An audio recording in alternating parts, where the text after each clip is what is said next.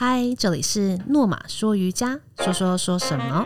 今天也是我们的第六季诺玛说瑜伽的说说诺玛人。那这次邀请到的一位老师叫做 Sylvia，Sylvia 老师，欢迎你。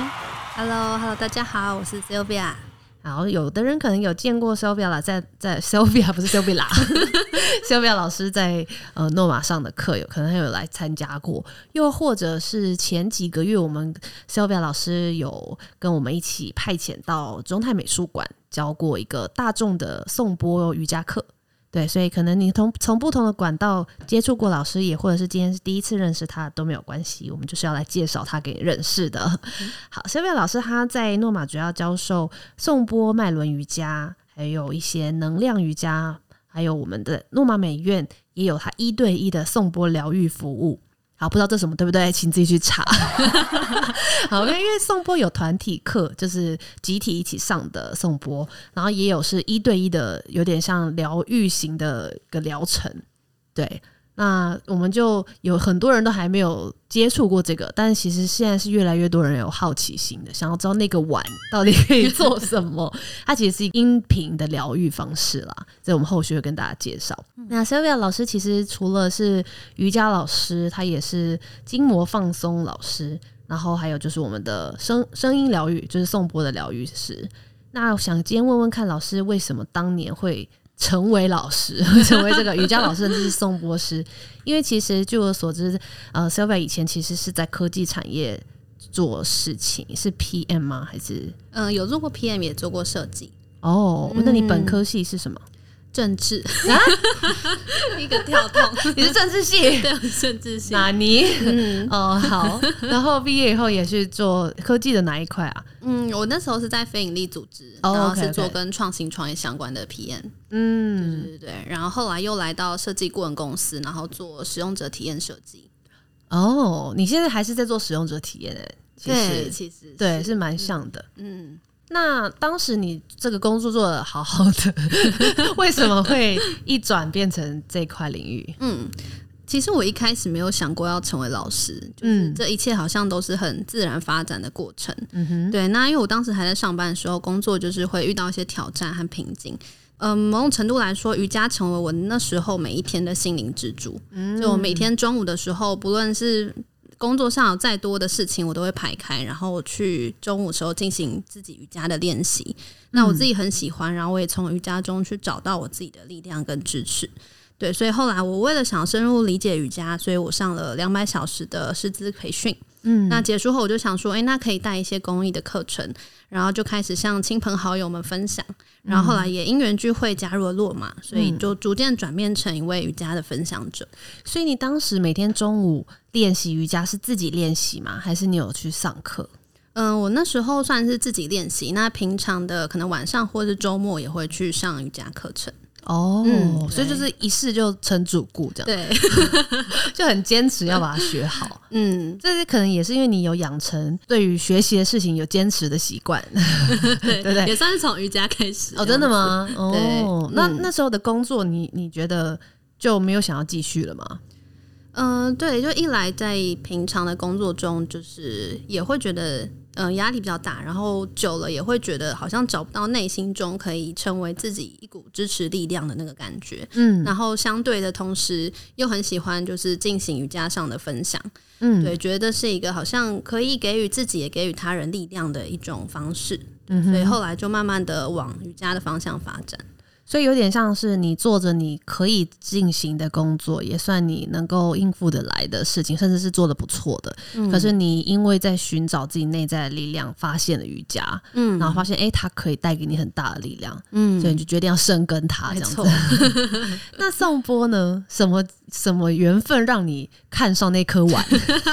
很多颗碗。很多颗，对，其实很奇妙，因为我其实是先认识了宋波老师，我才接触宋波，所以我一开始其实我也不知道宋波是什么，嗯。但是我因为就是遇到老师，然后我就很喜欢他的气质，嗯，那想说哦，那他既然在教学，那我就去感受一下他教学的品质，嗯所以我其实还也不知道宋波是什么，但就是先遇到老师，先遇到适合的人，然后我才接触颂钵。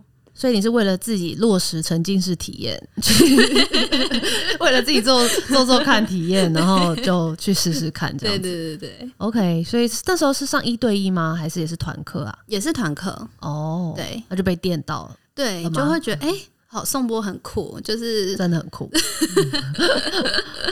然后就觉得可以继续学下去，这样。对我一开始其实学完颂钵之后，就是我就把它应用在瑜伽课后的大休息。嗯那我其实是也是隔了快一年的时间，我后来才慢慢的再继续进修颂钵。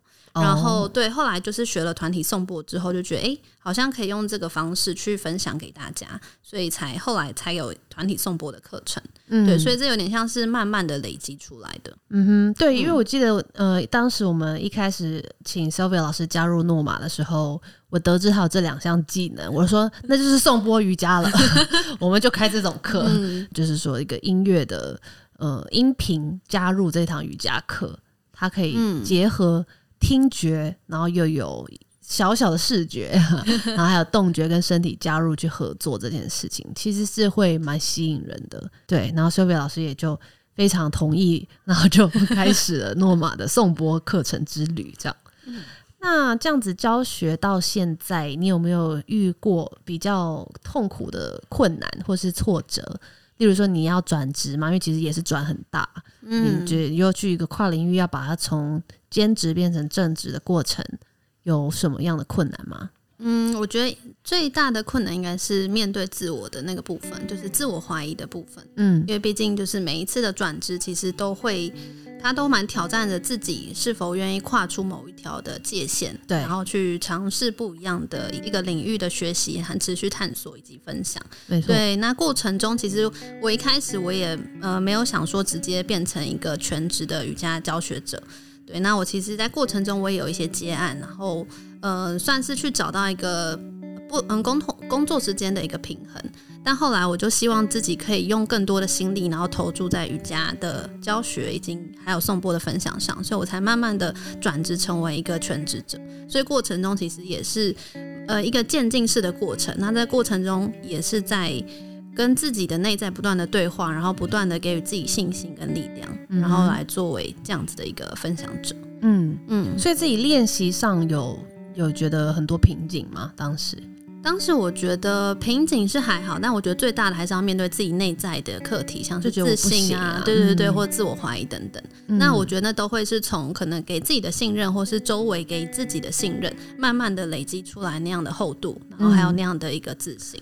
对，所以一点点的小信心，然后慢慢变成累积成大自信，嗯才真正的敢把它就是成为你现在生活的样貌。嗯，没错。对，因为那真的是很大很大的不同啊，工作的方式，你可能以前也没有想过会走上嗯这条路。嗯，嗯，那你当年为什么会念政治系呢？这真的是蛮妙，因为当年想要当外交官。哦对，OK，对，那后来就算了，是不是？我觉得那是一个。也是在逐渐探索的过程，所以嗯。我其实觉得一开始或许我们都不会知道自己真的想要做什么，没错，对，那有时候可能也是因为看到可能外在的一些事情嘛，就是会觉得哎、诶好像外交官很酷，然后就是去各国旅游、多国语言等等。但是在逐渐的去感受自己的时候，会发现哎、诶自己好像可能看到的只是某一个外在的面相。没错，对，所以其实我觉得那过程中，我都不断的在寻找自己。那其实走到现在，我觉得我也还在探索，然后还在去有很多不同的学习，然后还有自我的认识。嗯。对，那你探索了这么多，你现在有觉得，比如说探索指数，或是 或是身心平衡满意度，如果有十分，你大概会给几分？我觉得这是一个动态的，此刻可能八九分吧，哦，那很高哎、对，嗯。但我觉得它是一个动态的，也是有时候可能会沮丧的时候就，可能等下变五就五分。OK，但反正会会长回来就好，就是要接受它，就是有时候会高，有时候会低，嗯，不可能永远就是每天过年嘛，嗯。每天很开心这样子。没错，所以我觉得就是那就是一个动态的平衡。那嗯，其实生命中很多时刻也可能会突然间会觉得自己来到一个灵魂的低谷，嗯或是灵魂的暗夜。没错，但我觉得要去相信，说我们终究会走过去，而那个暗夜，它其实是某种程度，其实是我们成长的养分。当然，我们可能要走过之后，我们才会回头检视，去看见这些很棒的部分。然后，嗯但过程中，希望大家可以相信，就是我们都会走过的。嗯哼，而且你每一次克服这样子的，比如说低谷，其实又是累积自信的一个部分，嗯它又成为了另一个你身体的一个部分。嗯就是可能像你前面说要转职的过程啊，对自己的怀疑啊，然后低潮的时候啊，或者是觉得做不到的时候，其实只要我我个人啦是会比较倾向看见这件事情，然后我就不会再去钻。对、嗯对，那可能有些人会想的比较呃想到底，嗯然后或者是发现永远没有底。对，嗯，对，那可能就会觉得很沮丧啊，或者觉得怎么怎么会这样？嗯对，可是不管你觉得怎么会这样，都会过。嗯，没 错，不管你要觉得几百次怎么可以这样，怎么会这样，为什么是我之类的，嗯其实那样的感觉都会过。你下一秒其实又想别的事情了，嗯对你不可能永远永远在低谷，嗯对也，就是有高有低嘛。没错，对啊，但是我觉得像你做的这个颂钵或是脉轮这种能量疗愈型的瑜伽，就可以让整个我觉得像调，就是你之前也讲过，是调整你这个人的音频，嗯，对，有点像帮你定期调个音，然后如，果歪掉了、走音了，走音也没关系，对对，没关系，我们就把它调回来。对对对，就是这样的感觉。嗯，好，那这些年来的教学经验，你有没有遇过比较让你困扰的学生？就是干扰你上嗯课啊，或是怎么样的？我目前我觉得我的学生都蛮天使的。哦，OK，呃，不过你刚刚嗯提到困扰，就是我觉得很有趣的是，因为在团体送播课的过程，嗯就是大家有些人就是会睡着这样子，然后我觉得 困扰是叫不醒同学，困扰还有那个打呼的部分，太舒适了。对，哦，嗯那那其实其他就还好，嗯，其他还好，那真的很好哎、还是因为可能来上这堂课的人有已经有一个基本的认识，或者是他就是一个他也是天使，对 他们都是天使他，就是想要平衡平静嘛，所以他也不会来找你麻烦，就这样。OK，所以那蛮好玩的，就是其实你不没有遇过太困扰的学生、欸，嗯，顶多就是他打呼，对，那就把他叫醒就好啦。OK，蛮有趣。那那有让你觉得很就是充满鼓励、备受鼓舞的事情吗？嗯，我记得我之前有一位同学，然后他有持续来上课。然后他有一天，他下课之后，他就跟我说，他一开始在上课的时候，他其实不知道自己在做什么，嗯尤其是因为可能跟脉轮能量有一些互动或感受的时候，他可能也不知道自己在干嘛，然后嗯或是也没有办法有什么样的感受度。嗯但他突然间发现，好像几堂课之后，他好像明白了什么。嗯对，那我当时听到觉得很感动，因为我觉得对 你终于听到那个有声音了。对，我就觉得很有趣的是，就是同学他透过自己的练习，他很自然的去开展出了属于自己的瑜伽的体悟跟旅程。那这个过程是他自己的经验，嗯这是属于他的。嗯嗯，所以我觉得这是一个很美的事情。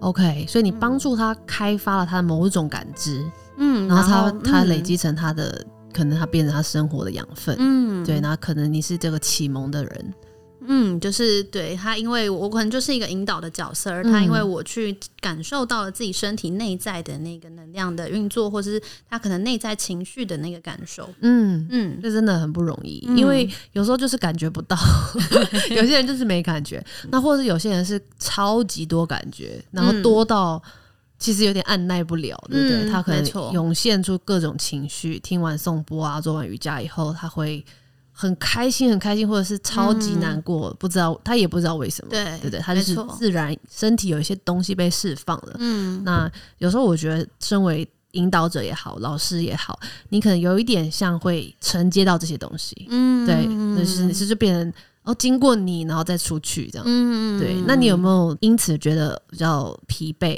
精疲力竭的时候？嗯、我会觉得每一次的教课的确就是学生们的状态跟老师的状态，或是就是颂钵等等，都我们会共振出一个。一个音场或是一个能量场，那当然有时候可能大家比较烦躁的时候，那它其实也会去反映在外在的环境，可能我们就会听到比较吵的车闹的声、车子的声音啊等等。嗯那我觉得疲惫的话是还好，因为我觉得，嗯、在这个过程中，其实大家都在一个从比较烦恼或者说比较焦躁的状态，会慢慢逐渐的转化为一种比较沉静的那个状态。嗯对，那对我来说也是这样的一个感觉。嗯嗯嗯，没错，就是大家一起从外到内，嗯，对，然后一，起静下来。嗯那静下来，甚至加上冥想啊，或是这种就是听纯粹听这个声音的过程，我觉得真的是不是用讲的，或是你想象的就可以理解说那到底有什么好？没错，它就是要把你放开大脑的枷锁，去用用心体会的。嗯对对，他就是直接的会让你感受到共振，嗯，然后跟宇宙的连接。可能讲宇宙有点广泛，或是有点空，可是我觉得是你感受到你在这个世界的位置。不是只是哦，你的地址，是是我们是整个天地的一份子的那种感觉，就是我们是其中一块大自然的部一部分。嗯我自己是这样感受啊，就一个连接感。嗯对，那其实颂钵历史很悠久，但是在近期这一两年，可能才更多人认识。呃，说台湾人更更多人留意到这个东西，然后甚至于很多人是看了《台北女子图鉴》以后 才知道那个碗可以这样子用，而且有很多个碗。对，那你为什么会特别钟情于宋波？刚刚你刚刚有说是因为一开始那个老师嘛，嗯所以你想要体验他的课程魅力。那后来可能自己也越试越有兴趣，嗯有没有推荐什么人加入颂钵课，或者是你觉得为什么大家一定要尝试颂钵？嗯。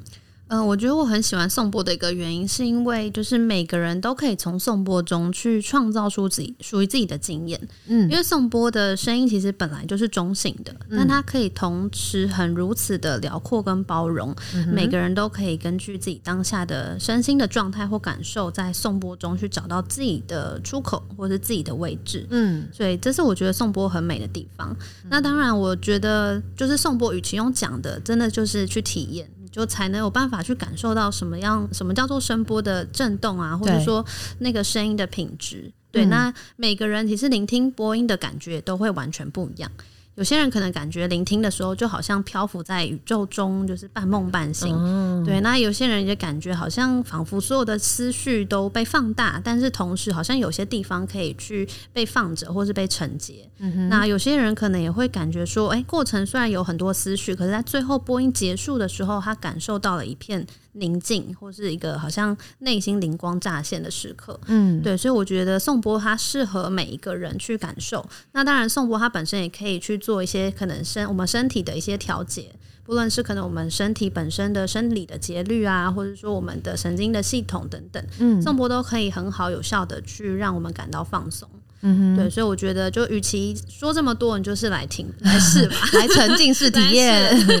那你觉得团体的颂钵课程跟一对一的颂钵疗愈差别最大是哪里？呃，团体跟一对一，它是非常，我觉得是差别蛮大的。那因为一对一的部分是只有两个人，颂钵师跟就是被颂钵的人。对，那我们在同个空间中是一个很安全或是一个很私密的空间，嗯那所以它很适合一对一，很适合的是克制化的体验。嗯那可能因为波会放在我们的周边跟身上去做敲击跟摩擦来疗愈，嗯所以它是可以比较深入的。然后也可以依照每个人当下的状态去做调整。嗯可能今天我感觉到我的腹部今天比较不舒服，想要比较多的一个调理，那他就可以用一对一的方式，然后去嗯进入到一个比较深层属于自己的一个状态中。嗯哼，对，那团体的颂钵，因为是多个人，所以我们彼此每一个人彼此之间的呃一个能量，其实都会互相的交叠，会互互相的共振。嗯那加上有多个钵，所以它其实是创造出了一个很大的一个音场。那当然，每一个人他都会，就是我们的头顶都会放波，所以你也可以跟你的就是比较近靠近你的波去产生一些共振或疗愈。嗯那不过因为团体是比较多人的，所以你可能有时候也会被别人的状态所影影响响，。嗯对，所以这就是团体跟一对一它比较不一样，照顾到不一样的地方。嗯哼。但是我觉得，如果比较害羞的话，从团体的颂钵开始是蛮好的。嗯就是诶、先浅尝一下这到底是什么东西，什么感觉，什么声音。然后像我上次一对一背颂钵的时候，我就很有感觉，是因为我真的有感觉到我的肠胃在搅动。嗯对，因为有一有一段是把钵放在我的腹部嘛，嗯，那 Sylvia 老师他就是有搅一搅，搅一搅那个波，然后你也想说怎么会有这种事，但是真的它那个共振，它就是会让你觉得里面的肠子有在清洁，嗯。对，就是明明东西在外面，可是它有穿透到里面，叫里面的。有益的菌类工作那种感觉，对，所以我那时候觉得真的肠胃有有在搅动，然后有在运作，然后还有不只是肠胃，就是整个身体它是就是不是不是不是这样那种感觉，就是被震震震到了，就是有一点被就有在被调节的感觉。嗯，对对对，身体的整个 energy 啊，然后还有整个人的一个状态，做完以后就有点像被按摩一样，就是哎、诶反而觉得很轻盈。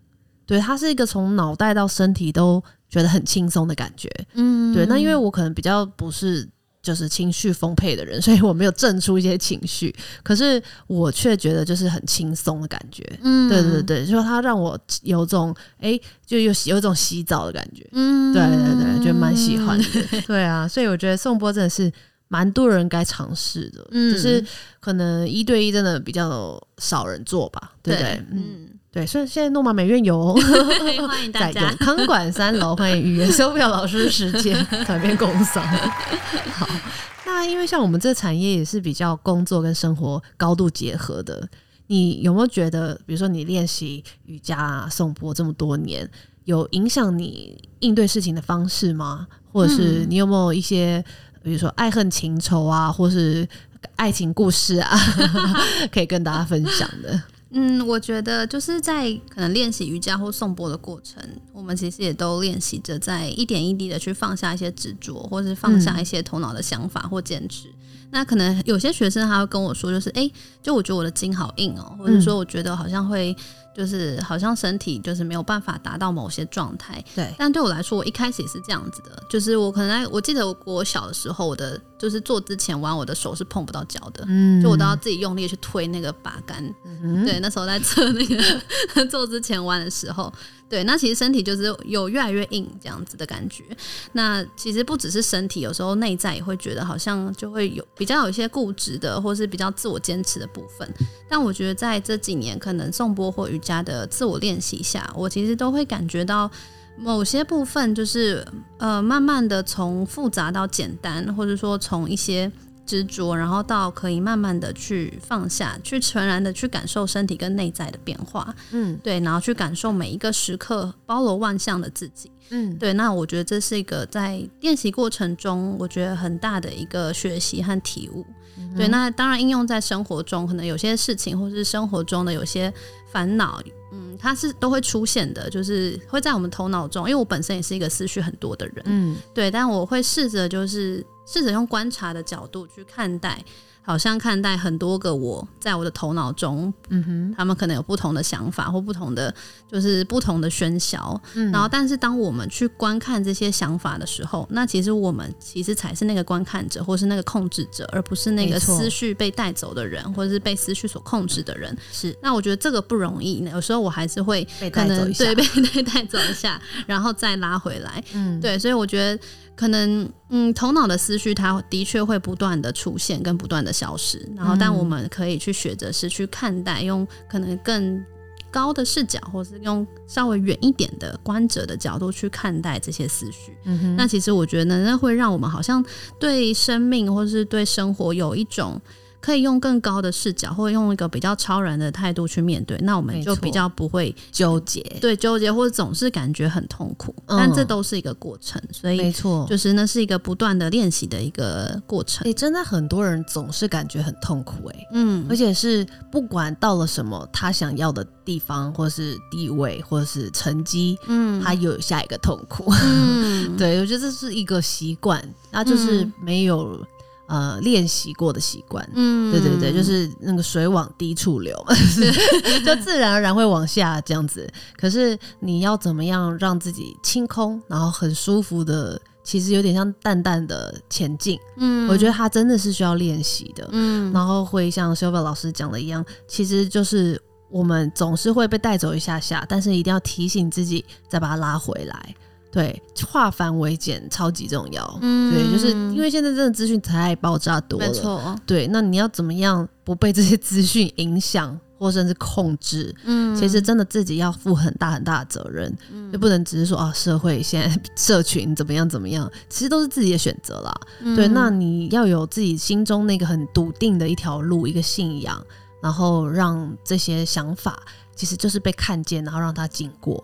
还有就是一直要提醒自己自己的好，然然后自己的自信心要持续的累积，不然你就会永远比不完，嗯然后越来越觉得我没救了，那就又是一个痛苦的开始，这样子。对，但我觉得就是这是一个过程，所以如，果没错，我们感觉自己好像在某个低谷或是被拉走的时候，我觉得也不需要太评判自己，没错。好像觉得自己好像不应该怎么样。对，这谴责来说又是另一个痛苦，明明已经很痛苦了，又谴责痛苦的自己，没错，对，就饶了自己吧。嗯，没错，嗯，好。像 Sylvia 老师身为瑜伽的分享者，然后也是一个我觉得疗愈系的实验者、实践者啦。对的，就是在我们上这边，他都是带一些比较疗愈型的课程。那从以前是专案管理啊、体验设计，再跳入瑜伽跟能量疗愈的世界。那这些历程里，再找回他的热情，而且重新在很深的感受身心的连接，还有他的喜悦感。